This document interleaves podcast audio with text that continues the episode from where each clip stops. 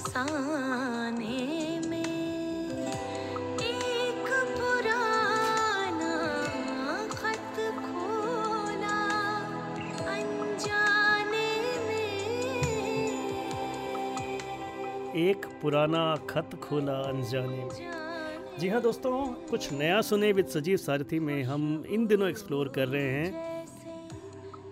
गुलजार, दीपक पंडित, प्रतिभा सिंह बाघेल और उस्ताद जाकिर हुसैन साहब के कोलोबोरेशन से बनी एल्बम बोले नैना। आज हम सुन रहे हैं इस एल्बम का चौथा गीत, खुशबू जैसे लोग मिले हैं।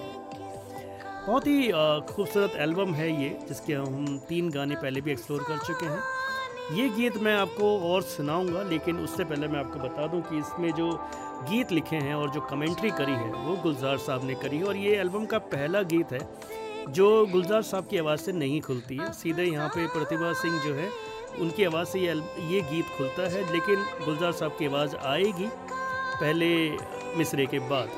तो वो हम सुनेंगे लेकिन मैं आपको बता दूँ कि गुलजार साहब ने एस डी बर्मन साहब के साथ अपना कैरियर स्टार्ट किया था बंदनी फ़िल्म में और उसके बाद आप देखिए कि आज ये 2023 चल रहा है और हमने उनको अ, जाने कितने संगीतकारों के साथ जुगलबंदी करते हुए देखा है और हर बार उनका काम जो है, वो अपने आप में एक यूनिक प्रेजेंस छोड़ जाता है।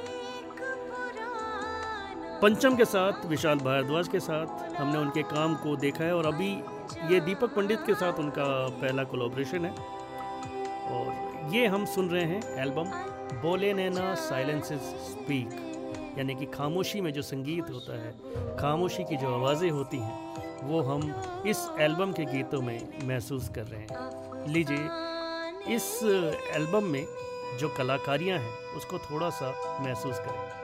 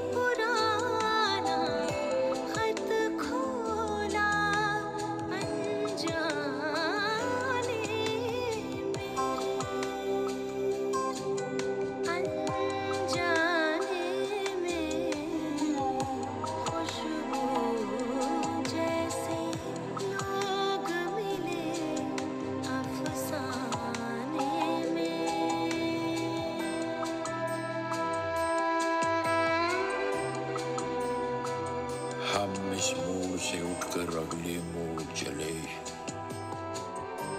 हम इस मोड़ से उठकर अगले मोड़ चले। उनको शायद देर लगेगी आने में।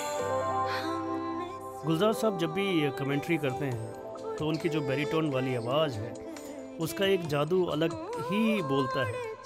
हालाँकि हम ये देख रहे हैं इस एल्बम में कि एज के साथ साथ उनकी आवाज़ में एक अ, एक एक हल्की सी यू नो एक ठसक सी आ गई है उनकी आवाज़ में जो कहीं ना कहीं जो है एहसास दिलाता है कि यार हम मतलब गुलजार साहब को बूढ़ा होते हुए भी देख रहे हैं। ईश्वर करे कि उनकी आवाज़ उनकी कलम ऐसे ही चलती रहे और हम संगीत प्रेमियों के लिए आशीर्वाद की तरह बरसती रहे। तो ये हम एक्सप्लोर कर रहे हैं बोले नैना का चौथा गीत, खुशबू जैसे लोग मिले। प्रतिभा सिंह जो है, उन्होंने अपनी आवाज़ से, अपनी गायकी से, सच कहूँ तो मुझे बहुत चौंका दिया है इस एल्बम में। क्योंकि हाँ बेशक मैं जानता था कि वो बहुत टैलेंटेड है, पर इस तरह की एक एल्बम को परफॉर्म करना, वो भी इतने स्टालवर्ट लोगों के बीच में, बहुत मुश्किल काम रहा होगा। और जिस तरह से उन्होंने इसको परफॉर्म किया है एक एक गज़ल एक एक गीत, खूबसूरत, बहुत ही खूबसूरत।